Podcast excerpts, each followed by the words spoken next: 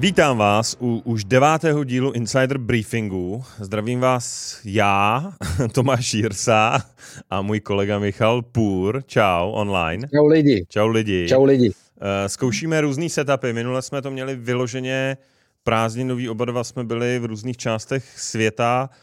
Eh, teďka jsme oba dva v Čechách, nicméně já už jsem ve studiu a makám a Michal stále relaxuje na, své, na svých latifundích kolem eh, řeky Vltavy na Slapech.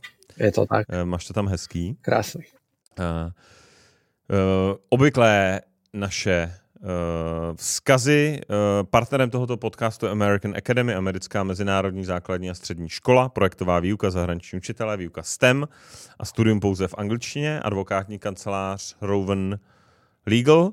A jak jsem Michalovi říkal teďka před podcastem, máme tady super novýho partnera a skvělý drink cans. Uh, na to se těším. nám to, abychom to ochutnali. Na to se těším, Michal protože už já, já, už to, já už toho vypil desítky litrů a takže bude mít velkou zásobu. Je to fakt dobrý. Je to buď uh, vyšeň nebo třešeň a lemon, to znamená citron. Takže to budeme pít. Uh, podle mě bychom to mohli poslat i nějakým našim uh, Eh, patronům největším na Patreonu. Uvidíme, to musíme jak vymyslet.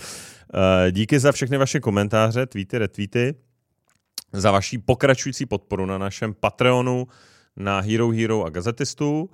Uh, hodně se ptáte a jak trošku zavádíme teďka nějaké novinky, budou další Insider offline, tak kde a jak, tak za nás asi úplně nejlepší síť, kde dostáváte všechno a máte tam různé možnosti a úrovně toho předplatného nebo toho členství v té komunitě, tak je Patreon. Eh, pokud chcete čistě poslouchat ty díly, tak je to Hero Hero eh, anebo, eh, nebo Gazetisto, ale Patreon je ta, ta platforma, kde jako největší část té komunity a jsou tam největší benefity a tak dále. Určitě k tomu natočíme nějaký víc vysvětlující video pro nový mm, i naše patrony.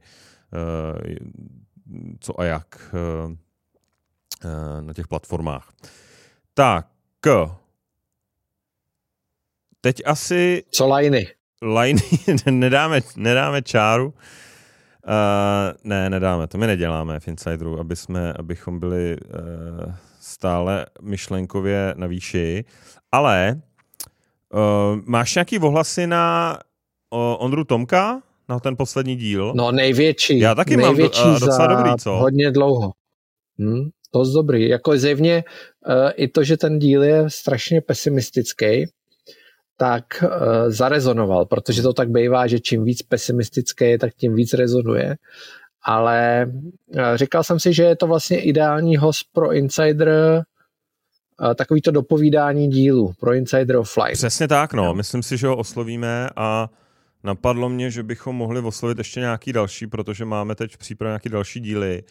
Mohli bychom z toho udělat takový trochu insider offline jako panel česk- zajímavých českých biznismenů jako k situaci jo. v Česku. Jo, jak to vidějí, měli jsme tady Ondru Kaňu, tak ten by tam taky mohl být. Nevím, musíme to nějak poskládat. Vyzýváme naše drahé patrony, ať, ať nám posílají tipy Um, jak to... Jestli by o to stále hlavně. No, přesně tak. Um, na ten minulý s Vladimírem Lenářem máme velmi dobrý ohlasy.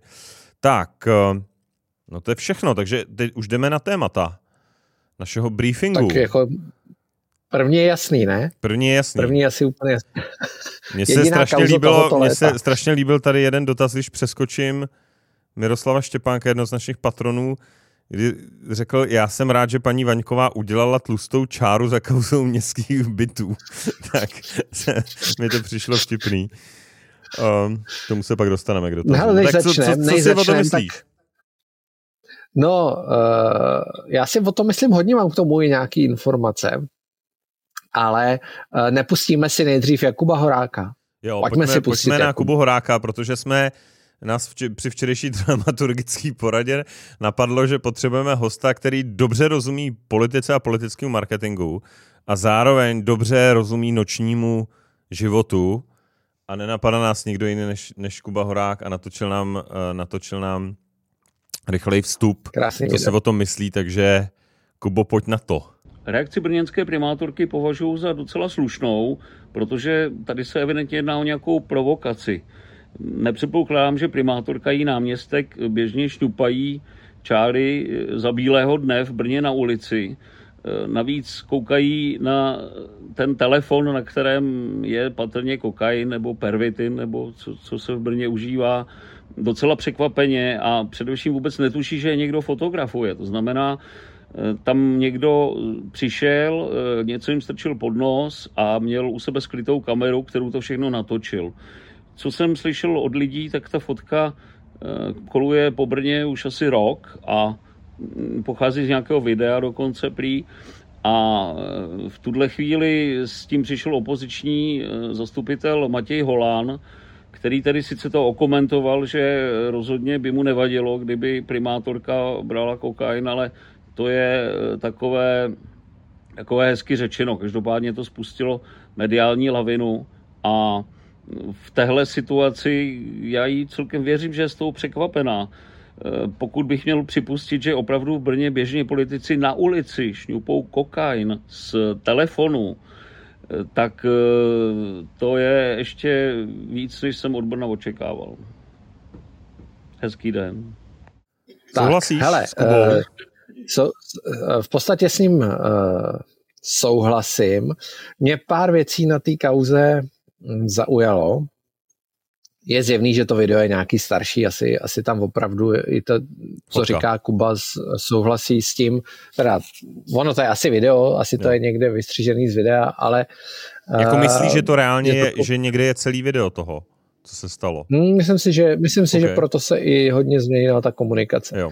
Ale Uh, mě Hele, celou dobu to vypadalo jednoznačně, že teda fake a teď se objevovaly všechny ty důkazy, že to je fake, což se ukázalo, že tak úplně důkazy nejsou, ale uh, v jednu chvíli, kdy vlastně Markéta Vaňková to uh, řekla na nově, řekla jako, že, že teda něco takového může existovat, něco takového se mohlo stát, tak uh, já jsem do té doby neměl vůbec tušení, ale měl jsem pár telefonátů, který mi jako říkali, hele, ona to přizná, jo, jako změnila, změnila komunikační strategii a já vlastně od té doby už přemýšlím jenom nad tím, jestli jako je to dobrý tah nebo špatný tah. Jo.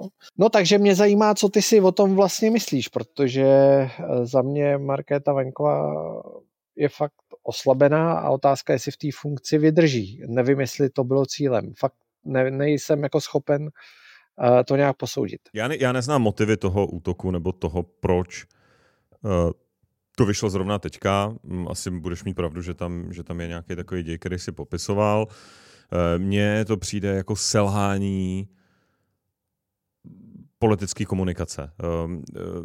Byla tam evidentní otočka. Mně přijde zvláštní, že by si člověk, který chodí na podobný jako akce, primátor, navíc je to ve, ještě s jeho blízkým spolupracovníkem, jako neza, nevzpomněl a od první chvíle nevěděl, jestli ta akce je jako reálná nebo ne, protože ve chvíli, kdy si jako vzpomeneš, že se to stalo, že se s těma lidma potkal, že to mohlo nastat, tak prostě nemůžeš za boha začít říkat, že to je nějaká manipulace fake, nějaká zvláštní to, protože je tam velký předpoklad, že jsou tam ostatní lidi, kteří řeknou, že to tak bylo. Nedokážu to úplně pochopit, tu první fázi, uh, protože si myslím, že to strašně znevěrohodně to, to další. Potom ta druhá fáze, ta otočka a to vyjádření, že uh, Uh, asi možná si to stalo, že jí to někdo volal, že si na to teda vzpomněla, tak uh, mně vlastně přišlo trochu zvláštní v tom, že uh, já bych čekal, že řekne uh, já jsem si tu drogu jako nedala, protože to tam nakonec vlastně jako zaznělo, že ona řekla, já to jako já to nedělám, ne, nedala jsem si to, ale vlastně předtím tam začala vysvětlovat teda, že to byla nějaká akce, že to bylo s přáteli, že potkali nějaký veselý lidi a že se s nima jako bavili. A já jsem celou dobu prostě vůbec nechápal, jestli teda říká, že si tam všichni dali někde z telefonu jako lineu, nebo, nebo ne. A až pak teda jako na konci z toho vyplynulo, že teda asi ne, Jo, což je vlastně pro nás, pro všechny, i pro ty potenciální voliče, i pro ty média jako to zásadní uh, sdělení. Uh, a přijde mi, že z té kauzy, kterou ona mohla smést, uh, vlastně prvním nějakým úderem, tak se z toho natáhlo na několik dní jako takový fiasko, který ji opravdu jako poškodilo, ale poškodilo jí řádově víc, než kdyby to od začátku odkomunikovala dobře. Jo, ještě jedna věc mě tam zarazila. Proč jako říká, že konzumuje HHC, to jsem vůbec nepochopil.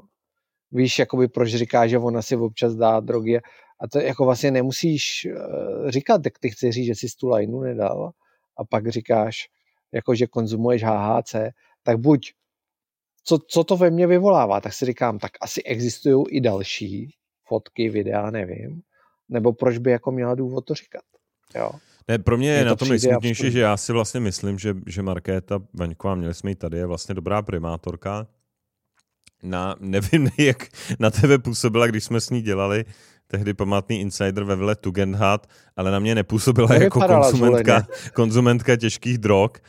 Uh, vypadala úplně v pohodě i myslím, že náturou to rozhodně není nějaký jako party člověk, nechci podceňovat nebo přeceňovat, uh, ale o, přijde mi, že se vlastně uškodila tou komunikací, že mi to je jako strašná škoda, protože zvláště si teda opravdu to jako neproběhlo a, a nedala si to, tak uh, já jsem z Brna slyšel spoustu historek politických, vždycky v nich figuroval buď pivo nebo víno. Nikdy, jako Slyšel jsem spoustu historik politických z Prahy, kde figurovaly i jiné substance, ale, což se ukázalo i na kauze dozimetr, ale zrovna u, u Brna jsem vždycky slyšel, jak se tam všichni vopili a nevím, nemám s tím spojený uh, jako drogy a hlavně teda poprvé, nevím, to možná se chci zeptat tebe, jsem teda slyšel to, že existuje vedle koksu ještě jak se to jmenuje? Mňaučko nebo mňau mňau nebo co? Mňau, mňau, mňau. A to jsem vůbec, mňau, o tom mňau. jsem do teďka nikdy mňau. neslyšel. A jasně, teda přijde mi to jasně. fascinující, že to v Brně jako je, je, je teda ta, eh, je to teda ta Já jsem to droga. nikdy neměl teda, takže ne, nemůžu, to, nemůžu to zhodnotit na rozdíl od jiných substancí, ale... Uh, ale slyšel jsi o tom? Ale vím, jasně, jo, jo, jo, jo. Vím, vím, že to existuje, no. Jo, vím, že to ne. existuje, no. Vím, že to existuje. A je to docela frčí. OK. Jo. Dobrý, dobrý. Ale já to vůbec nechápu. Já to, jako mě, tak, mě to vůbec jako hlava nebere. Ta komunikace je prostě zvláštní. Jo. Nevím, nevím, co je cílem. No, Jestli a jako je, uchránit Můžeme dát na telku teda ten, tady to, co máme Dejme to. Jo, uh, mě, zajím, mě, mě se líbí tady ten její, uh, právě kde, si, kde já prostě, to, to bylo to vyjádření, které všude rezonovalo, k té situaci došlo v nočních uh, hodinách, ale na té fotce to vypadá, že je bílý den. Uh, situaci si nevybaví, ne, nemůžu ale vyloučit, že se nestala. Jo, a teď já jako vlastně na to koukám a říkám si, nestalo se co, že se jako nepotkali, nebo si tam všichni teda dali nějakou lineu, Eh, nevím, prostě přijde mi to jako opravdu špatně odkomunikovaný, no. No, nevím, jako... Takže škoda, velká jestli, škoda. Hele, jestli co... cílem bylo ochránit Markétu Vaňkovou, tak se to nepovedlo. Mm. Jestli cílem bylo poškodit Markétu Vaňkovou, tak se to povedlo. A uh, teď si můžeme vybrat, co teda bylo tím cílem. Co si myslíš, Kuba to taky zmiňoval o, o té roli Matěje Holana, protože ta je docela svérázná, protože on vlastně tomu dodal ten mediální drive a řekl, to je, to je úplně v pohodě, že prostě fetuje, nebo že si dává koks, nebo to je úplně skvělý, to, to jí vůbec nevyčítejte a jsou ty jiný věci jako, eh, jako nějaká ta hala hokejová nebo co, který je potřeba jí vyčítat. A na mě to působilo, že je to takový naprosto záměrný polibek smrti, jo? že vlastně v tom figuruje v celém a, a chtěl to jako roz, rozjet a e, povedlo se mu to teda. Tam, tam, tam podle mě v pozadí, pokud tam není teda, nebo to nevíme, jo, kdyby tam byla ta spalovna, tak tam může hrát leco uh, roli, ale uh, Matěj Holan má z minulosti taky několik no. velmi kontroverzních problémů. tudíž on nemůže ji asi úplně kritizovat v tomhle. Oni budou nepochybně jí teďka schazovat vlastně na každém zastupitelstvu, že, že fetuje, že neví, jestli je střízlivá. Nevím, dokážu si to jakože představit, za, za prvý, za druhý. Když se podíváš vlastně žít Brno, co dělá dlouhodobě, tak to jsou vlastně pořád neustálý jako dezinformace, takové hry jako s nějakýma tak na internetu, na sockách, falešný profily a tak dále. Uh, vidíme to i v jiných kauzách, i v kauzách Pavla Blaška, jo, prostě to propojení Svatopluk Bartík, Dagmar Lastovecká, jo, o tam tať, od, uh, prostě žít Brno není daleko k Matějovi Holanovi, hele, jako nehezký. To na mě to působí, že to Brno je opravdu se stalo jako sou, soupeří mezi sebou jako tradiční strany a pak nějaká jako parta všeho schopných aktivistů. Jo. A je fakt jako opravdu všeho schopných. Tudíž já bych uh, tomu jako nepřikládal té kauze zase nějakou jako významnější roli, ale nerozumím, nerozumím tomu mám prostě pořád pocit, že zatím něco je hmm. a nejsem schopen dohlídnout co. Jo. OK, pojďme na otázky. Poslala Miroslav Štěpánek, už jsem jí avizoval. Já jsem rád, že paní Vaňková udělala tu čáru za kauzou městských bytů. Těším se na váš pohled na tuhle kauzu. Myslíte si, že rezignuje? Myslíme si, že rezignuje? Já, zatím to tak nevypadá. Myslím si, že je to možný. Možný jestli to, to bude no. pokračovat, jestli to bude pokračovat, tak Takhle, jestli vyplavé video, kde to jako proběhne, no tak to je, to je game over, si myslím, jo. Ale hmm. z toho jeho, jejího teda vyjádření já chápu, že se to nestalo, že tam, že ta fotografie trochu působí, někdo to uh, říkal, jako že to tam někdo prostě vytáh, Jakuba Horák to říkal a, a je to jako trochu provokace, jo, což je taky nemůžeme vyloučit, ale na druhou stranu mluví o tom HHC a tak, jo. skoro to na mě působí, jako kdyby si otvírala možnost pro případ, že by se něco ještě objevilo. Jo. Hmm. Ale mm, a tam zjevně nevíš, jo, tam prostě no já jsem mám opravdu pocit, že tam jdeš na party a natáčí tě frér, který zrovna volí žít Brno, posílá to Matějovi Holanovi, jako seš na vesnici, nejseš, hmm. jako v Praha je taky vesnice, ale Brno je samozřejmě dvojnásobná, jo, trojnásobná, takže seš na vesnici, kde prostě mezi sebou uh, soupeří jako frajeři z JZD a, a frajeři od hasičů, jo, to je jako celý, jo. jo. To je prostě, tak to je. Jo. To řekl Nechceš to bude, to, prostě. udělali jsme, v Brně jsme teďka si udělali strašně moc fanoušků, teda. My jsme se měli vědět, ne? Uh, víš, co mně ještě přijde úplně zvláštní, že vlastně i v těch mediálních výstupech ona, ona jako první linii obrany zvolila, že připustila rezignaci. No. Jo, že vlastně v tom prvním vyjádření bylo jako, no to je jako to, a, a, ale jako připouštím, že, že asi možná kvůli tomu budu rezignovat. Což já mám pocit, že kdyby si říkal, jasně, někde jsme se potkli, někdo nás jako vyfotil, nic se ve finále nestalo, tak jako proč by si připouštěl rezignaci? To je přece úplně začátečnická blbost, chyba, máš to smést. Jasně, že pak se může vytvořit tlak a dojít k tomu, že koaliční partner řeknou, že to je nepředstavitelný, že paní primátorka se objevila na akci a někdo tam měl bílý prášek, tak musí rezignovat. Ale ona to řekla jako první větu, jako první linii obrany, tyjo, tak já možná teda fakt budu rezignovat. Čímž si říkáš, tyjo, tak to z desetinásobíš tu, tu závažnost toho problému, když zvažuješ kvůli tomu rezignaci. No, to je právě ono.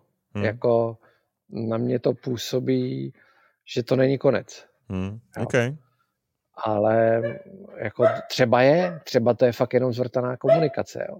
Ale jestli je zvrtaná, tak to tak, tak vstoupí do dějin jako špatný politický komunikace. Jo. Protože, hmm. nevím, úlet, úlet, prostě, no.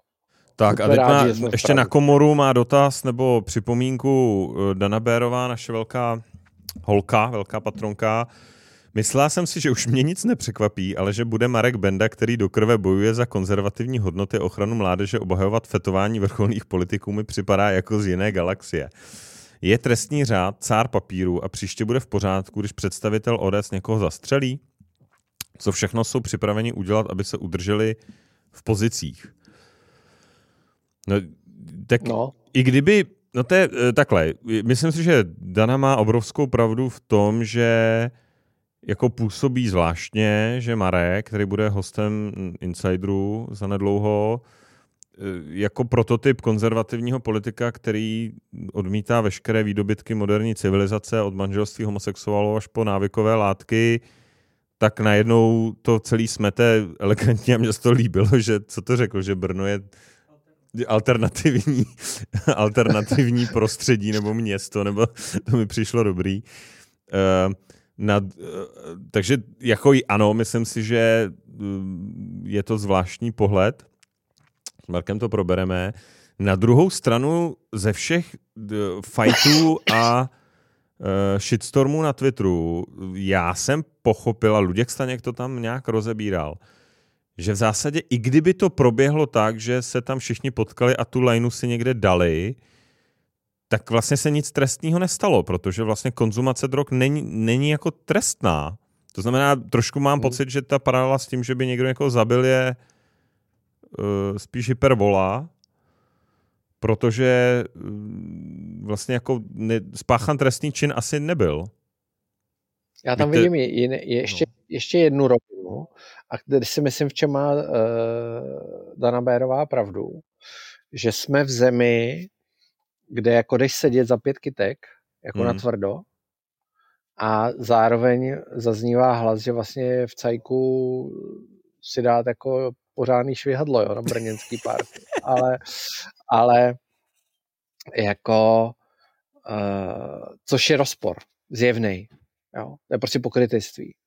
A teď já neříkám, jo, špatně je to, že tě zavřou kvůli kytkám. Hmm. Ale ta situace taková prostě je. Jo? Takže ty na jednu stranu říkáš, že to v pohodě, si dají čáru, a na druhé straně jdou do kriminálu. Sedí, sedí lidi za, za, za mastičky z konopí, ty A Marek Benda za ně nevystoupí. Hmm. Jo? Jasně, že si většina ODSáků si myslí, že by se dětí neměli, jo? ale hmm. uh, tam je vidět obrovský rozpor. Mimochodem to ukazuje i jako nutnost té legalizace, protože pak dochází k takhle absurdním, uh, absurdním situacím. On to no já jsem to psal na Twitteru, že ODS nebo že vláda by teda ve světle aktuálních okolností opravdu měla šlápnout do procesu legalizace, protože jo, jo. už je to neudržitelné. On to tady píše Radim Ivan. On to píše Radim Ivan na Patreonu že ve sněmovně už leží návrh poslankyně Crkveniáš a mm-hmm. dalších na novelu zákona o psychomodulačních látkách, kde se mhm. legalizuje a reguluje prodej kratomu HHC, taková malá legalizace. Do toho dekriminalizace pěstování konopí pro léčebné účely navrhuje Patrik Nacher.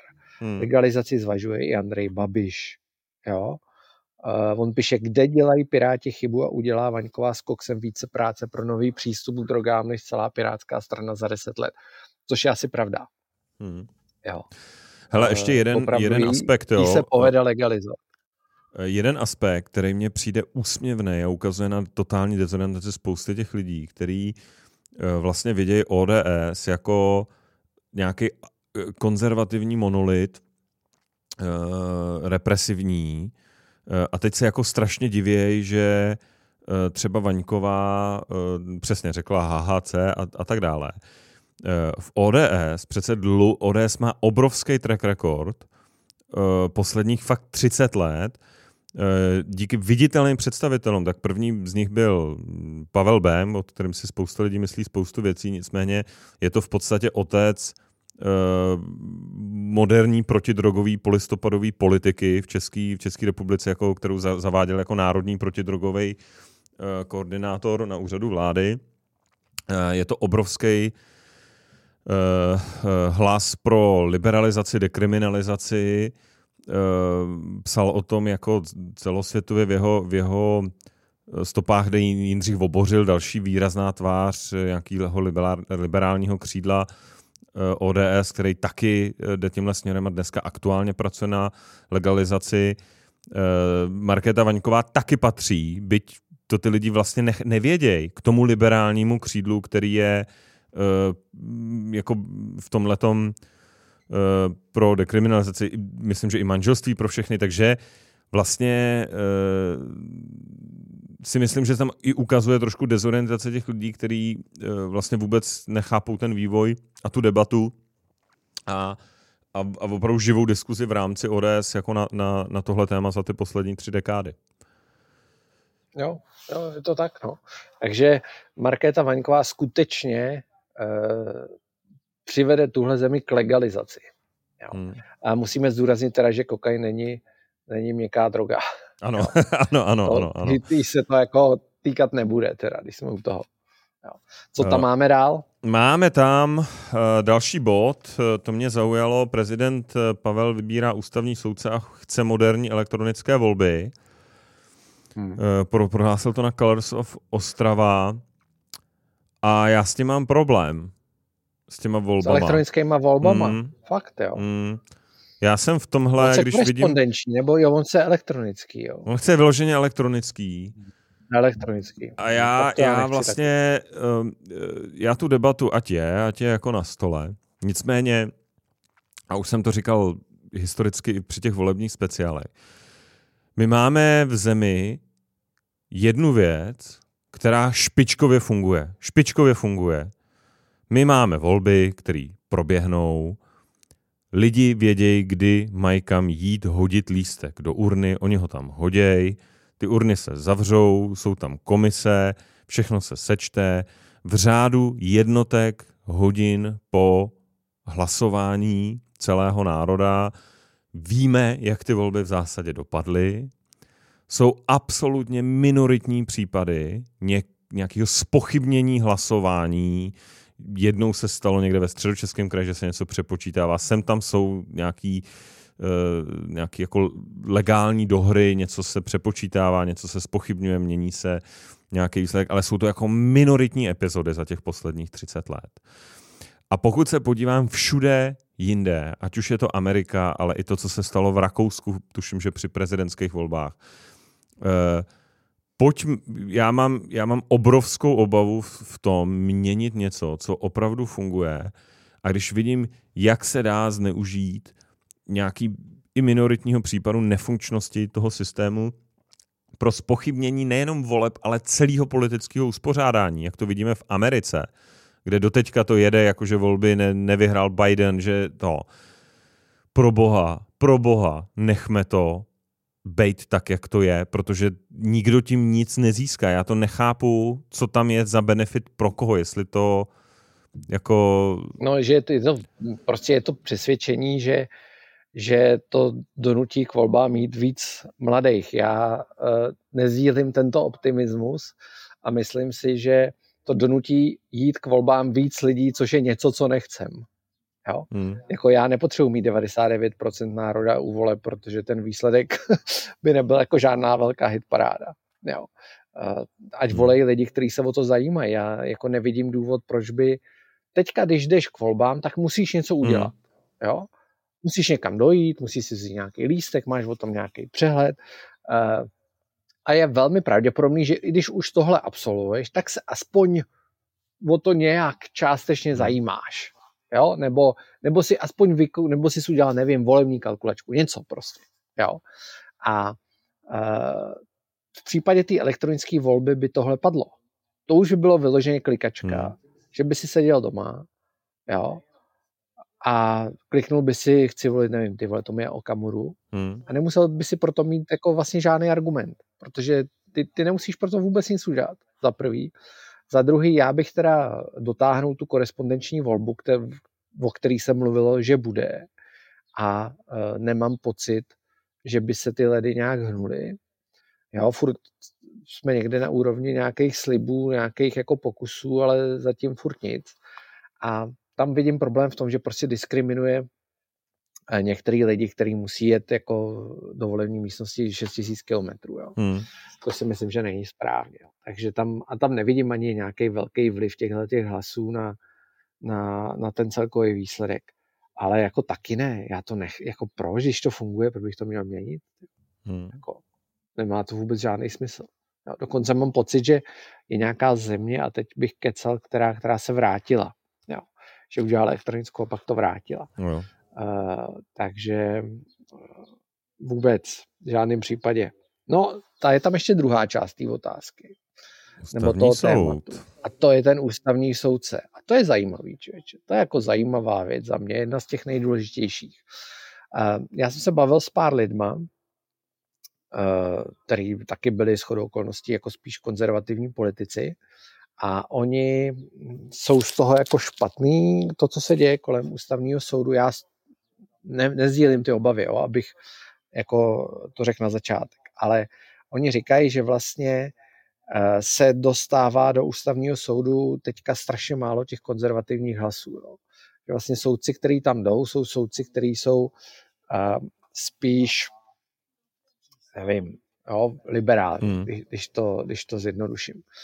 Uh, já nemám úplně u všech takových pocit, je vidět samozřejmě, že ten výběr je trochu jiný, než, než byl třeba u Miloše Zemana nebo u Václava Klauze, ale těžko, neby, není tam nikdo, koho by šlo snadno spochybnit.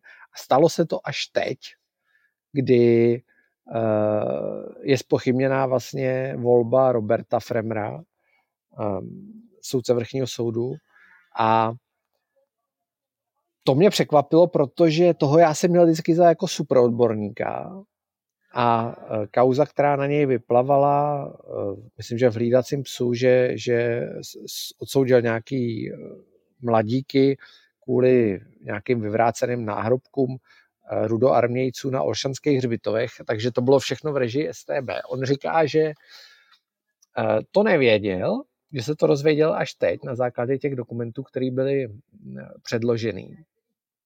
Ale když se podíváš, to, co on jako říkal celou dobu, když, kdy, i když eh, se s ním řešila, on soudí od roku 82, jo, takže eh, jako sou, je to soudce bývalého nebo soudce komunistického režimu, tak to jako opravdu ty jeho slova moc jako neodpovídají tomu, co říká teď, teď říká trochu něco jiného, než říkal předtím.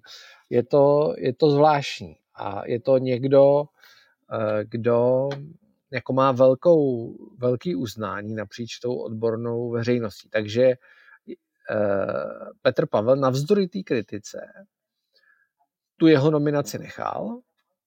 On dneska, myslím, když to točíme, teď nevím, jestli dneska, to je jedno, to tam má jít hájit a hájit ho asi zjevně bude. Jsem zvědavý, jak ho bude hájit, určitě. A pak je tu zase prostě to téma, eh, což bude pikantní, jestli si ty lidi jako poučili, jestli si odpracovali uh, to svoje třeba selhání, v úvozovkách selhání v komunistickém režimu. Robert Fremer za mě nepochybně jo. Nepochybně jo. Ale pravda je taky, že jako neříká, úplně zjevně nemluví uh, úplně na rovinu. Jo, v tomhle případě. Zajímavý, fakt jako zajímavý případ. Co ty si myslíš? Uh, hele, já, já úplně se přiznám, že u tohle jsem to pozadí nesledoval, spíš jsem sledoval ty veřejné vyjádření. Um, zase přijde mi, že um, i u nás vlastně v podcastu, když jsme měli speciál prezidentská kancelář, tak uh, tehdy jako generál, dnes prezident Pavel, uh, tady ve spolupráci se svým ústavně právním expertem Robertem Kyselou vlastně uh, říkali, že ten proces bude nespochybnitelný, strašně transparentní, budou probíhat veřejný slyšení, bude eh, bude to úplně otevřený, neprojde tím nikdo s nějakou jako pochybností. Eh, já vůbec, a teď to potřebuji vytknout před závorku, jak by řekl Václav Klaus, nespochybnuju a, a, a nemám nějakou informaci o Robertu Fremerovi jinou, než co jsem někde četl. Nicméně to, že to jako vyplave v průběhu toho procesu a to vysvětlení je takový, jako ty dokumenty, které k tomu vyplavaly, eh, ne, nejsou úplně vonavý, nevypadá to hezky a to vysvětlení je takový jako zvláštní, tak si myslím, že ten proces takový nebyl, tak jak byl jako avizován, že to, že to vlastně bude nespochybnitelná uh, procedura. To je asi tak jako jediný, co, co si myslím, jinak, jinak k tomu moc jako zákulisních komentářů nemám. Já si myslím, že on nakonec uh, projde, aspoň podle toho, co jsem slyšel, uh, byť senátoři třeba z ODS asi bude řada z nich hlasovat proti, ale uh, ten jejich hlas proti bude hodně ovlivněný i ten pocitem, že jako získávají na vrch liberálové, hmm. jo, nad konzervativcema. A, a ten Robert Fremer proto dost dobře poslouží pro demonstraci toho jejich názoru. A, a je to důležitý, protože to vidíme v Americe, jak moc dokáže nebo dokázal Donald Trump změnit tu zemi eh, nominací svých kandidátů, konzervativních naopak. Jo. Takže u nás to není jiný. U nás to není jiný. Jo. Pojďme na další téma, tak. Eh, ke kterým jsem si toho četl hodně a hodně, protože uh, se to týká britské politiky, která mě zajímá a uh, je to docela bombastická věc. Je to Nigel Farage a jeho boj s bankou Coates a vlastně trochu s BBC a s celým britským establishmentem. Eh, pro ty, co to nesledují, tak se eh, vlastně pustil do boje s bankou, která mu zrušila účet eh, a tvrdil, že to je na základě politických důvodů, že ta banka prostě si hodnotí to, jak, jak Nigel Farage to si jako myslí, jestli ty jeho názory jsou hezký nebo nehezký, nebo dobrý nebo špatný. Strhla se kolem toho velká lavina, kdy i dokonce Eh, zástupci té banky pustili do BBC, že ten opravdový důvod je, že neměl zůstatek na účtu eh, a že teda eh, proto jako to zrušilo. Nicméně se ukázalo, protože líkly interní dokumenty té banky, že opravdu v té bance na několika úrovních probíhala diskuze o tom, že prostě zrušej účet Nigelovi Farážovi, protože jeho názory jsou oškliví, nejsou dostatečně progresivní, nejsou prostě, prostě se jim nelíbějí, jednodušeně řečeno, a uh, proto mu prostě zruší účet.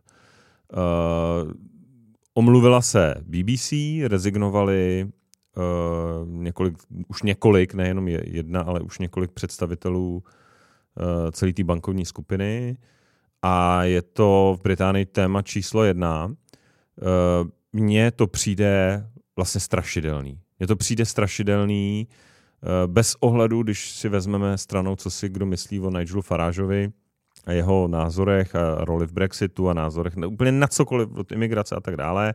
Já ho beru jako politika, který prostě je součástí britského politického systému a viditelná osobnost a je jako legitimní a lidi ho mají nějaký oblibě nebo nějaká část. Představa, že bankovní instituce v zásadě začne dělat politiku pod tlakem nějakého ESG, začne hodnotit svý klienty ne podle toho, jestli mají dost peněz nebo málo, nebo spolehlivě splácejí eh, půjčky, ale podle toho, že mají jako hezký názory nebo špatný názory podle vedení banky, eh, je, je, je jako začátek pekla. Je to, a je to děsivý, je to děsivý a týká se to úplně každého z nás. Mm, a tam hlavně je důležité říct, že to je další jako proslulá dezinformace, že nic takového se neděje. jo, vidíme, že děje. A, a to, že se to stalo na Ždu Farážovi, ukazuje, že se to děje běžně. Jo. No on prostě, pak se ve vlně na to se objevilo jako spousta dalších lidí, který, Jasně. který to jako... Jo, a jsou to i firmy a, a, a spousta dalších věcí. Pokud si dovolí ta banka na politika, tak si dovolí tím spíš na občana, na firmu, jo, na kohokoliv.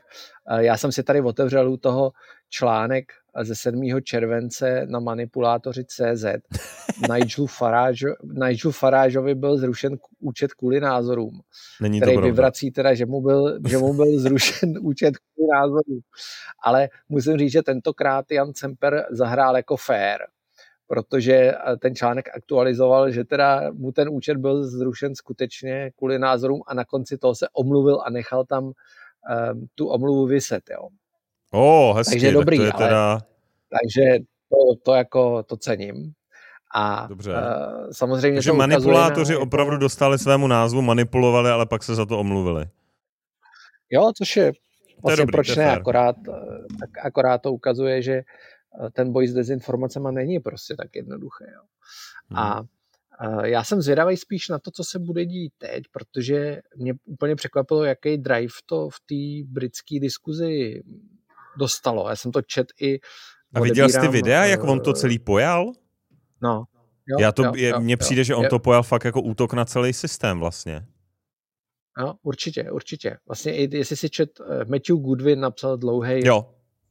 Uh, dlouhý komentář v Sanu, uh, dobrý, který je taky v podstatě útokem na systém a uh, je tam zajímavý, on v Telegrafu řekl, že bude zveřejňovat teda ty další zrušené účty, Telegraf by se na to měl, Daily Telegraph by se na to měl nějak podílet, tak uvidíme. To může ještě jako být hodně zajímavý, jo? protože kdyby se to přejelo do ostatních zemí, nezůstalo to jenom v Británii, tak v těch ostatních zemích to bude taky. A ty banky jsou strašně mocný a mám pocit, že se to někdy Eh, někdy úplně nedocenuje a to se týká i ESG, to se týká obecně vliv bank na politiku, jo, který je obrovský, hmm. obrovský. A my už jsme, my to jako ignorujeme. Jo. Uh, to je někdy, dneska vlastně banky utvářejí politiku, jo, ne politici, banky. Jo, a jejich akcionáři, jejich představenstva, jo, zejména akcionáři. No, no tam je takže můj problém, který z toho plyne, a je otázka, jestli vlastně tohle není počátek nějaký jako větší revolty i, i v Evropě, protože v Americe už ta revolta, řekněme, proti ESG trošku probíhá. Teď jsem i četl, že BlackRock, o kterém byste měli speciálnového světa, tého zprávě, tak sám jako revidoval nějaký svoje udržitelné investice a už, už to jako trošku zaostává.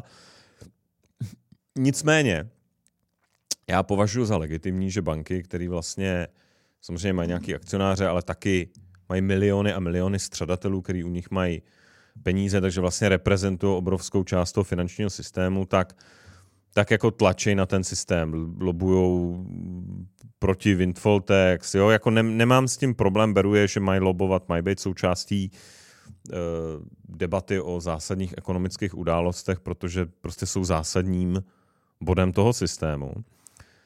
Problém si myslím, že vzniká s tím moderním trendem ESG, kdy, který říká, je potřeba, aby biznis a banky na sebe brali roli politických institucí nebo aktivistických institucí.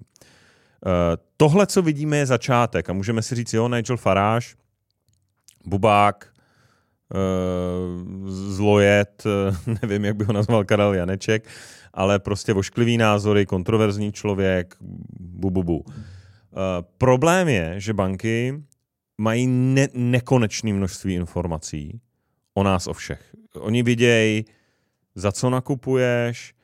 To, já jsem přesvědčený, že to neustálý podléhání tlaku toho, tomu aktivismu může být velice rychle, za rok, za dva, za tři. Uh, už vidíme, že komerční banka na minulý Vánoce Eh, vlastně doporučovala nejíst kapra, protože má moc vysokou uhlíkovou stopu. Jak, jak daleko jsme od toho, aby byl součástí tvý bankovní aplikace třeba kalkulátor tvý uhlíkový stopy na základě toho, za co utrácíš. Platíš Už za benzín, ty neplat, neplatíš za moc benzínu, eh, neměli by ti kvůli tomu stoupnout úroky na tvý hypotéce, Eh, nejíš moc masa, eh, nejíš moc, jo, jako není ta banka ten, kdo pokud jde tímhle směrem a bere na sebe odpovědnost za vyhodnocení tvý přijatelnosti pro politické cíle, pro společnost, tak uh, není to ta největší cesta do pekla a neměla by banka být naopak na tvý straně a tebe jako občana, jako jednotlivce od tohohle jako odclánět? Hmm, hmm, hmm. Existuje, už existují takový, takový uh, banky, které ti to počítají. Existuje karta, která se jmenuje, nevím teď, jestli to Mastercard, no, Visa se nepamatuju, ale která ti jako počítá tu stopu, takže uh, moment, kdy, kdy ti to prostě, kdy už si letenku nekoupíš, protože už jsi si jich koupil dost. No, přesně tak. Uh, se, se blíží, se blíží, jo. Takže uh, uvidíme, ale myslím si, že to, co se děje teď uh, kolem toho hnutí Just Stop Oil a poslední generace, kdy je vidět, že ta většinová populace to odmítá, tak si myslím, že to bude ta většinová populace, která těmhle nápadům na konci dne zabrání, protože budou neprosaditelný a, a zhynou prostě někde jako nějaký rudý extremisti. Tam je vidět, že čím dál tím více ukazuje, že je to jenom uh, přetvářka, jo? tam jako jim nejde fakt o, o klima, to už asi pochopil úplně každý. Mm. Takže hm, tohle ten jejich boj poškodí, uvidíme, uvidíme. Okay. Ale uh, Nigel Farage, který není zrovna jako můj nejoblíbenější politik ani náhodou, uh, tak mám k němu tisíce výhrad, ale ta kauza může mít jako velmi očistný uh, pozitivní účinky, pokud on uh, v tom bude, na tom bude trvat. Hmm. Jo. OK. Tak. Jdeme dál. Ekoteror a já jsem si našel článek no, nového šéfa IPCC, toho klimatického panelu OSN, uh, eh, Jim Ski, um, a strašně mě překvapilo, že dal velice racionální rozhovor, ve kterém tvrdil hmm. říkal, hele, uh, je strašně nezodpovědný dělat uh, z klimatické změny uh, tragédii, kvůli který tady všichni jako umřeme, což navazuje na to Just Stop Oil a všechny tyhle ty šílence, protože uh, lidstvo umí řešit spoustu problémů a ve chvíli, kdy tomu budeme přistupovat racionálně, budeme se o tom bavit tak, jak to je, že to je nějaký proces, který probíhá uh, a hledáme jeho řešení, tak se to řešení najde mnohem snadněji, než při této jako hysterii, uh, která zabraňuje jakýkoliv normální konverzaci ve chvíli, kdy část lidí jde do úplně nelegálního chování, blokují dopravu, asi můžeme čekat nějaký mnohem horší činy, eh, tak eh, mě to docela překvapilo, že eh, v té instituci mm, to vypadá, že by taky se mohl ten hlas jako racionalizovat. Jo, jo, jo. Že by to nebyl ten alarmismus. Já si, my... no, já si myslím, že on si je toho dobře, jak jsem to čet, je to na Deutsche Welle, což je velmi seriózní jako zdroj. Uh, jak jsem to čet, tak on si velmi dobře uvědomuje, že to strašení a ty akce, které jsme tady jmenovali, prostě jako vedou, jsou kontraproduktivní. Jo. Že povedou k tomu, že vytáhnou do popředí strany, které nebudou ty problémy, které jsou reální, prostě řešit vůbec. Takže zaplať pámbu za to, že se tohle objevilo. Není to poprvé, co teda z IPCC je, je racionální debata.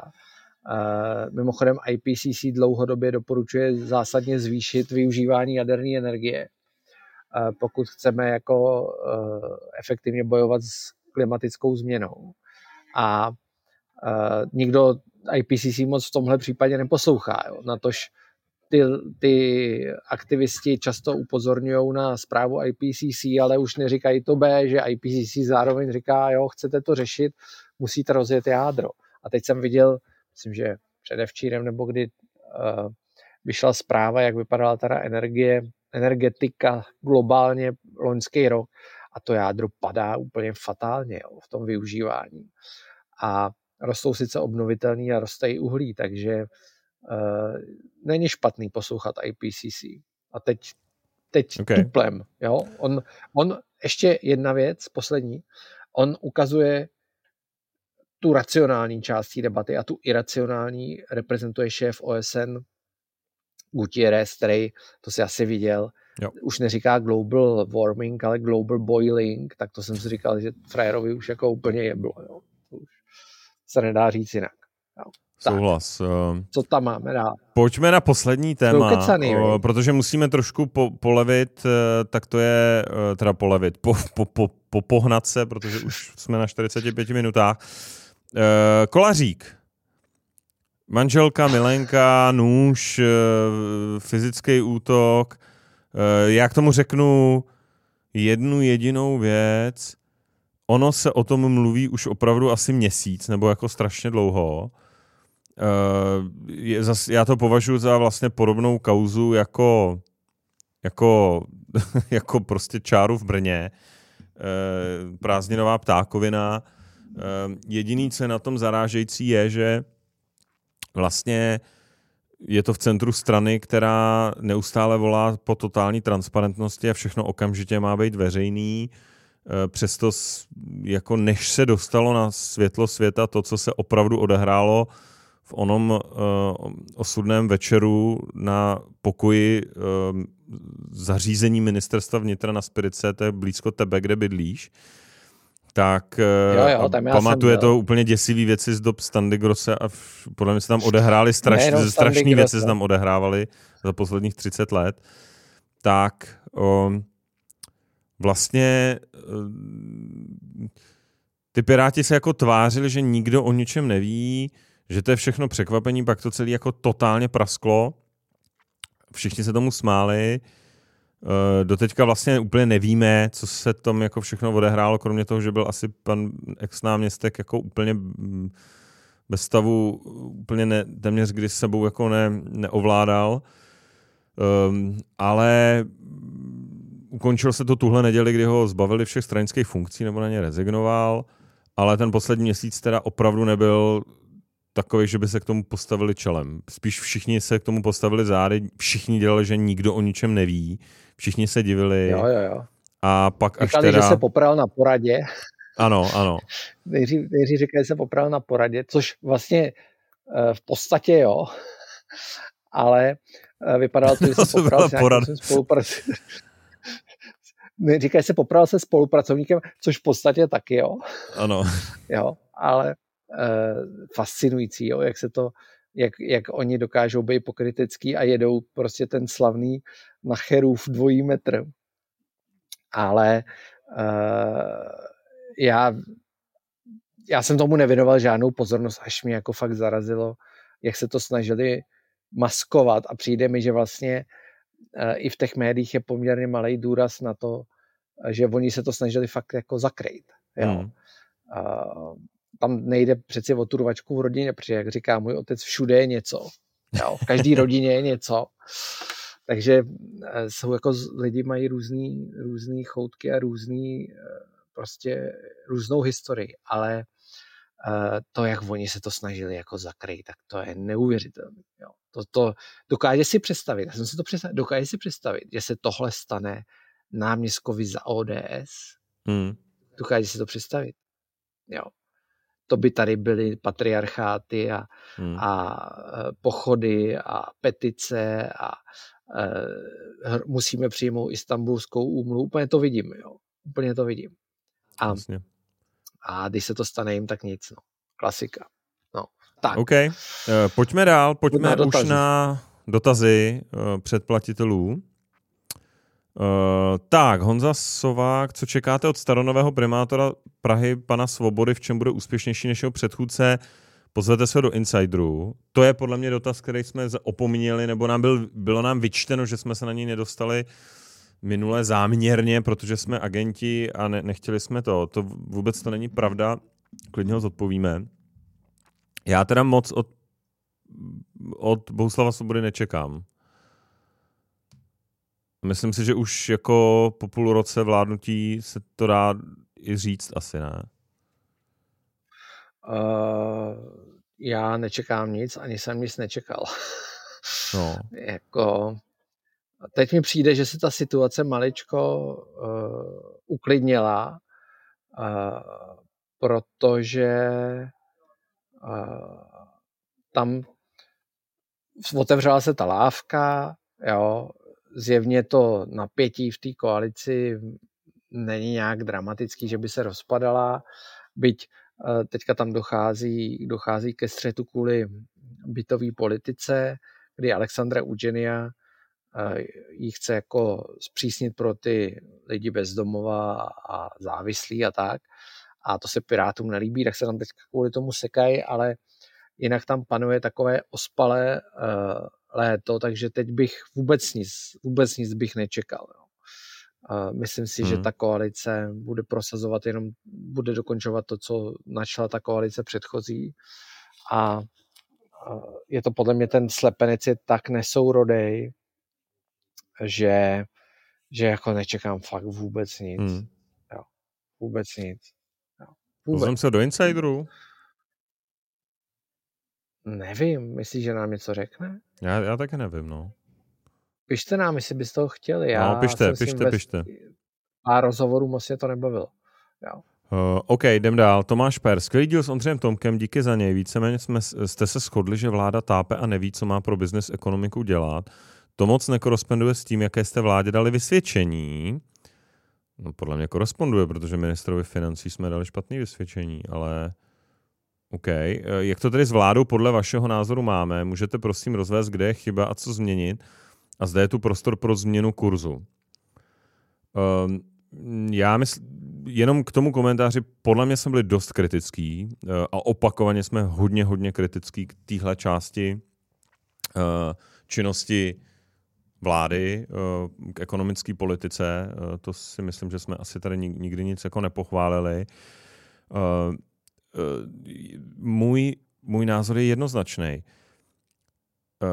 Problém je samozřejmě složení vlády, kde se těžko hledá nějaký kompromis. A problém je ten možná výrazně větší, že Andrej Babiš a jeho 8 let vládnutí bylo ultimátní výmluvou pro všechny strany té koalice, aby tu vládu sestavili. Neustále všichni tvrdili, máme to všechno spočítané, máme, víme, kde šetřit, máme ekonomický program, máme tady program na podporu biznesu a tedy. Ukázalo se, že žádný připravený strategie, programy, odborníci, prostě nic není, nebo je to ve, ve stavu naprosto nedostatečným. Uh, a ta vláda se první rok svého fungování, samozřejmě zkomplikovaný uh, uh, válkou na Ukrajině, se, se jako prostě v těch funkcích učila uh, učila vládnout. A začali, začali ten první rok teprve řešit, co jako budou dělat. To je jako úplně evidentní. A byť některé věci na té vládě hodnotíme dobře, tak, tak to tak prostě je. Jako ne, ne, nepřišli řezníci a experti připravení, kteří od první minuty věděli, co budou dělat. Prostě to tak není. No, za prvý a za druhý prostě máš pět stran, který jako se neprotínají. Jo.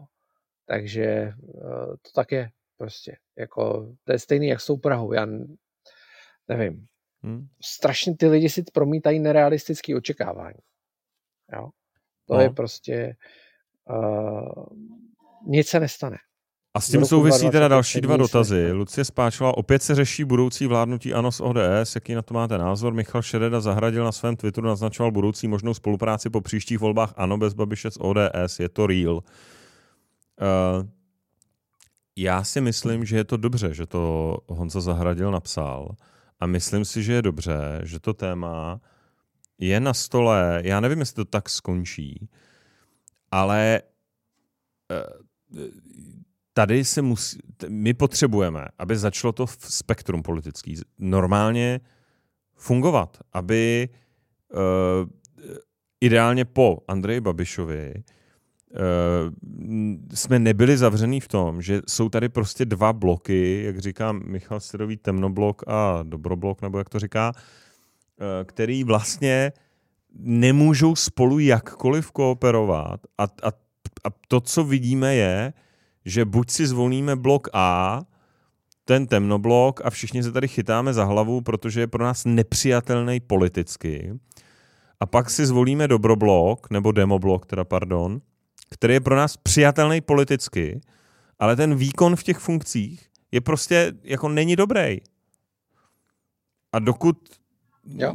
budeme v, tě, v dualitě smrtelný, vlastně uh, jako eh, zamčený, tak se to nepohne a přijde mi to směšný, protože na té regionální i na té lokální úrovni ty koalice normálně probíhají.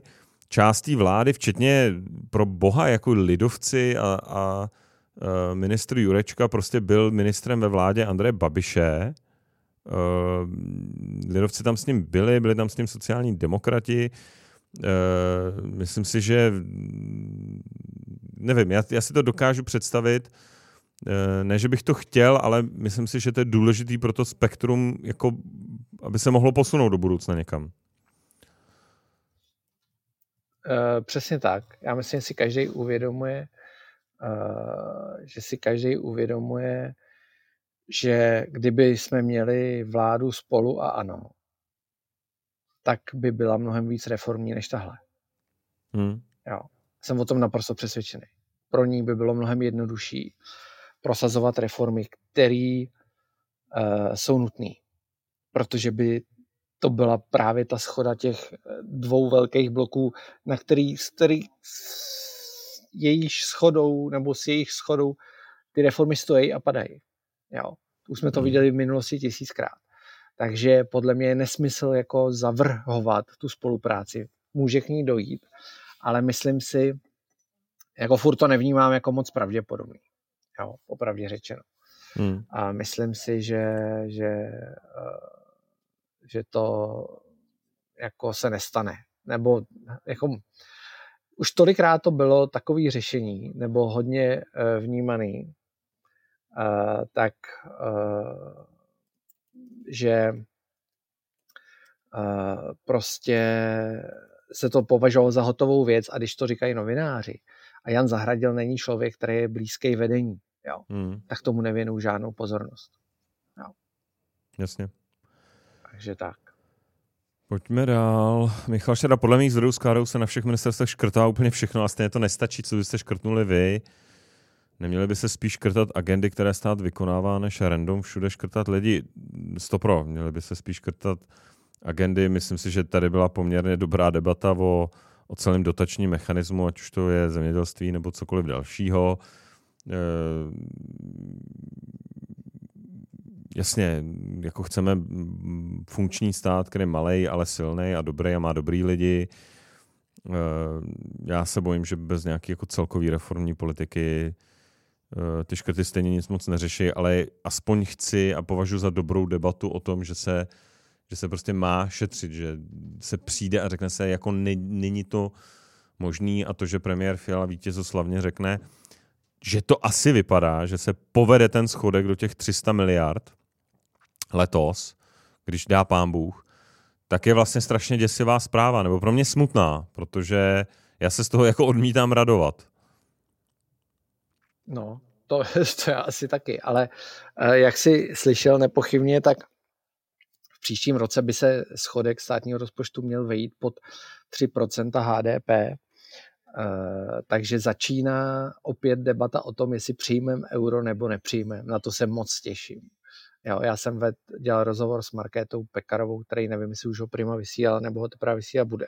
A ona říká, že do 2,30 je euro v Česku jistota. tak se moc těším na debatu. Uh, já myslím, že to rozseknou ty evropské Na debatu, na, na debatu, která, která ostartuje. Jo. Kolik je to teďka? 80 ku 20 podpora? Přijetí? Hele, Co? Teď to bylo, teď vyšel Eurobarometr a tam to byla polovina skoro, člověče. Ne. Jo. Já myslím, to že si jo. pleteš. to jsem bylo... to viděl. Pozor, ty nepleteš si no, protože... podporu Evropské unie a podporu eura? Ne, ne, ne, ne, ne, ne, ne, ne, ne, ne, počkej, já se podívám. Já jsem četl nějaký průzkum poslední, teda teď ho nemám v hlavě, ale bylo to něco jo, jako... ale STEM, to byl STEM. No. Ale, uh, počkej, Eurobarometr, tady to vidím. Já na to jdu. Uh, on ten eurobarometr je vždycky takový rozjuchaný, jo, ale uh, nejvyšší podpora evropské měny od roku 2007. A teď já ale nevím, z jakého to je, z jakého to je roku, člověče. Jo, tak já jsem viděl čísla, které jsou úplně jako naopak, že to klesá a... Uh... Aha, Česko tady má 21%, takže máš pravdu. No, ano. Jo. 22%, jo. 21, 22. 22%, hm. tak nic, tak se pletu já. Eh, no tak o to více těším na tu debatu. No já se na ní taky, já se taky na ní těším a musím, musíme, podle mě si musíme po čase opět pozvat Radka Špicara, protože pokud si pamatuju správně, tak v rozhovoru u nás, nebo možná v nějakém jiném rozhovoru, se radoval, jak už strašně dobře začíná fungovat ta jeho kampaně na podporu Evropské unie a přijetí eura, jak jezdí do těch regionů, takže se to vždycky začíná obracet tak ty poslední čísla ukazují, že, že se to spíš začíná znovu obracet teda zpátky a že klesá podpora členství v Evropské unii a klesá podpora e, zavedení. Což neznamená ale, že nemůžeš přijmout euro, že? jo?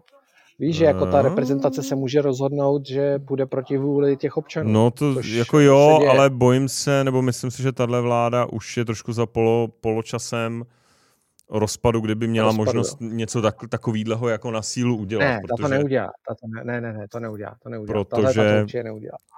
protože si myslím, že je to přesně nějaká rampa pro, pro nějaký vstup do politiky někoho alá Nigel Farage nebo uh, prostě odpor proti systému. Jo. Pokud ta politika se takhle zásadně vzdálí od většinové vůle společnosti, tak si myslím, že jako si zadělává na obrovský problém.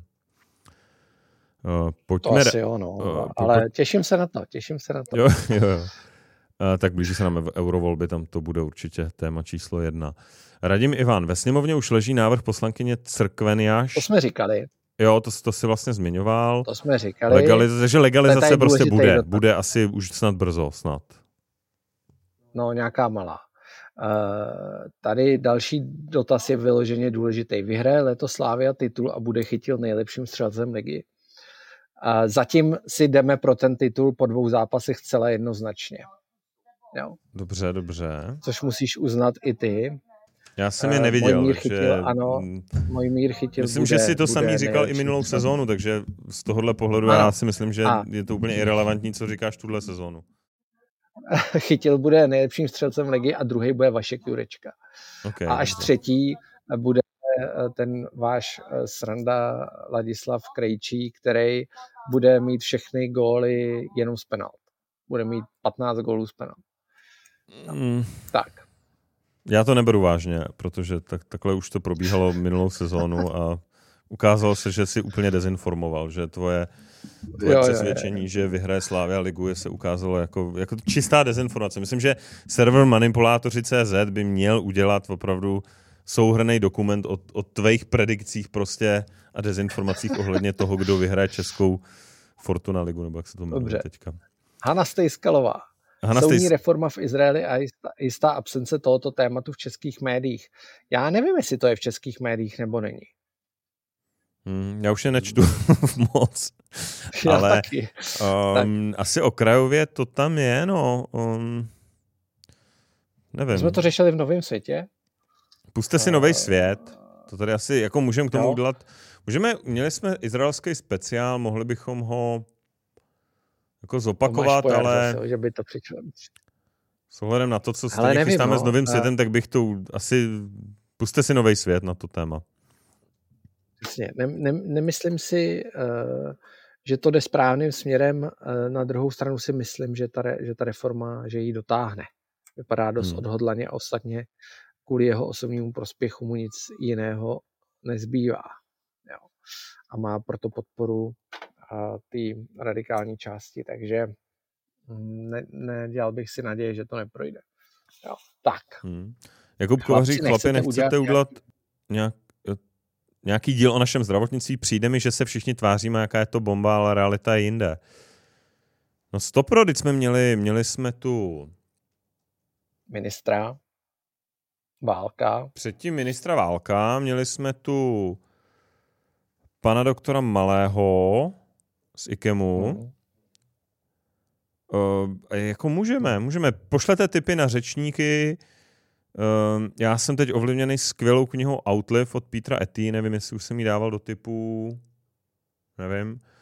Uh, rozhodně si ji přečtěte a uh, vlastně si myslím, že naše zdravotnictví jako taky bude vyžadovat obrovskou reformu. A je pravda, že se že asi to od nikoho neslyším. Já, kdo Ale... je dneska někdo, kdo by, komu ty by svěřil, že navrhuje do, nějakou systémovou reformu ve zdravotnictví? Je někdo takový? Nějaký think Nikdo. tank? Politik? No tak jsou lidi určitě, ale přemýšlím. Uh, za Valiány třeba, tomu bych věřil asi. Okay. Nebo... Uh, Já si ale neslyšel jsem o něm nic. Nebo nečetl jsem od něj nic. Já teda musím říct, já musím říct, já mám, uh, abych jsme jenom nekritizovali, jo. A teď nebudu jmenovat, protože to není placená spolupráce, ale uh, já mám praktického lékaře, úplně obyčejného, jo. Mm-hmm. Takovýho, co jsou v těch obchodních centrech. Protože já potřebuji někoho, co, uh, co jako funguje jako na čas. Jo? Že jo. tam prostě dojde, že to je jednoduchý. A tam spustili aplikaci, kde je úplně všechno. Kde máš výsledky, kompletní svoji historii, kde klikneš jednou a máš recept na lék, který potřebuješ, kde se objednává, je neskutečně našlapaná věc. a vlastně nestojí to nic, jo, to je, to je jako vlastně součást toho státního zdravotnického systému a funguje to fantasticky. Počkej, to mě pak musí říct, uh, že já teda se... mám, já mám zařízení, který není součástí zdravotnického systému a něco stojí, ale je to dobrý a má stejnou apku, je to fakt dobrý. No. A tohle je si to platit, ty si to máš zadarmo, jo, všechno. Jo, to zadarmo. Ty. Fantastický. Okay. Fantastický. Tak to, to ne, a, jako, a prostě když si tam dáš, jako, že tam jdeš v 10, tak tam jo. jdeš přesně na řadu v 10, ani o minutu díle. Hmm. Jako je to, vedle je lékárna hned, tak si to hned vyzvedneš. Fakt dobrý. Fakt dobrý. Dobře. Jako musím říct, uh, jsem překvapený vlastně někdy, jak to funguje. Teď jsem překvapený ještě z jiný věci, teď jsem řešil něco se zálohama na sociální a zdravotní. A zjistil jsem, že to už všechno můžeš jako vyřídit online, jo, přes ty hmm. jejich e-portály. A ověří se bankovní identitou, ani by si musel cokoliv vyřizovat. Jo. Hmm. Taky dobrý, jakože my jsme, my, my jsme měli udělat podle mě někdy insider o tom, že je to vlastně hrozně cool země. Ale já, pot, já teda Víš, jedna for... věc, kterou no, dáme si kontext. Já jsem teď řešil nějaké složitější operace ve Španělsku a řeším stále. No. Uh, která zahrnuje banky, zahrnuje to úřady. Je to jako to, tyjo, oni jsou sto let za opicema.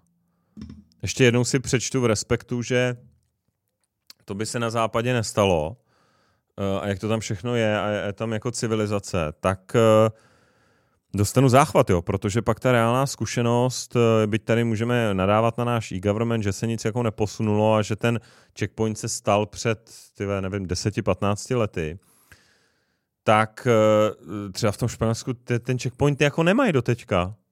Nemají, nemají, no to nemají, jo, no. jako, to nemají skoro nikde. No, jejich schopnost vyřídit něco online strašná. Myslím, fakt jsem... Hele, fakt si člověk začne vážit jako díl jako toho, co máme. Oslava, oslava České republiky. Díl oslava České republiky. Já jsem mluvil s Chorvatama, a teď jsem v Chorvatsku, tak tam máme, jako už to jsou vlastně naši kamarádi, a tak jsme kecali, oni jsou uh, takové jako příslušníci té záhřebské kavárny a my máme, jako my obdivujeme ty Chorvaty, jak mají ty dálnice, stejně jak obdivujeme ty Poláky, jo. Ale když pak se s nimi bavíš, tak oni jsou vlastně úplně v prdeli, jo. Tam jako nic nefunguje. Nic nefunguje, ty lidi se, ty lidi se stěhujou, ta populace klesá dramaticky, jo, to už je po 4 miliony a ta země se zmenšuje, zhoršují se její služby, nemají, já když jsem jim vyprávěl, že náš syn od třech let chodí do základní umělecké školy, což je prostě státní jako systém, tak oni na mě koukali, jako že to není ani možný, jako něco takového. Jo. A uh, vlastně ta nevytvá, nevzniká tam nová elita, uh, bylo to strašně zajímavý. A ono, když se podíváš i na ty populační křivky, jo, tak to Polsko, který mi tady, ne, a teda ne, jo, ale někteří obdivují, tak vlastně jde populačně dolů. Chorvatsko jde dolů, Slovensko, uh, Maďarsko, jo, nejhorší, uh, nejhorší, uh, nejhorší ty, jak se to jmenuje česky, birth rate, statistiky porodnosti. Hmm. Tak druhá, dru, druhá země s největší porodností v Evropě je Česká republika. Hmm. Těsně za Francií kde je prostě půlka obyvatel, nebo třetina, 20% obyvatelstva někde ze třetího světa. Hmm. A uh, letos Česká republika přesáhne 11 milionů obyvatel. Jo. Tak ta země jako roste, reálně roste a nemá lidi. Hmm. To vidí, že může čerpat víc, takže my jsme kritický, myslím si, že je to dobře, že to jako celou tu zemi tlačí dopředu, ale že to není takový průšvih. Jo? No v kontextu vlastně, Evropy podle mě ne, no. To máš pravdu. Není, no. Není. Jo. Já jsem to zažil už v té Belgii, byť ta Belgie se hodně zlepšila v posledních letech. Jo. Ale uh, ono to zní trošku divně, ale je to tak, jo. A takže měli bychom udělat díl, kde budeme oslovat Českou republiku. OK, to je dobrý nápad. Nevím, kdo přijde teda. Nevím, Ondra Kaňa, ten svádí teďka bitvy na Twitteru o tom, jak je hrozný, jo, jak je hrozný Polsko a jak my jsme vlastně na tom dobře. Takže ten, to by byl takový, to, to by byl oslavenec. Jo, a on hájí ty český kapitalisty, to je fajn. Ještě potřebujeme někoho, kdo bude hájit ještě zbytek. No. Jo. Tak to No. Takže a ono, když se podíváš i na ten český kapitál, jo, Dan Křetinský Jo? kupuje Atos, jo, kupuje kasíno, PPFka teď udělala nějaký velký díl eh, telekomunikační, jo, to jsou jako velké věci, velké věci. Souhlas. Startupy, spousta českých startupů. Jako dobrý, nejsme zas takový idioti. Akorát uh, mohlo by jich pořád být míň. No, Dobrý, dobrý, hele, tak jo, tak máme to. zase jsme přes Zase hodinu. jsme no, přes klasika. hodinu. Pustíme To je to tentokrát na platformě na Spotify. Jo, super. Jo, Takže to, Vás pište bude. nám, pište nám dotazy. Příští týden už to uděláme ve studiu, ne? Už jsme tady. Jo. Jo. Uh, jo, Čeká nás spousta zajímavých dílů. Dozvíte se to primárně na našem Patreonu. A přesně tak. tak jo, hezký léto. Spousta novinek. Mějte se pěkně. Čau lidi. Hezký podzim. Naschle. Čau. Čau.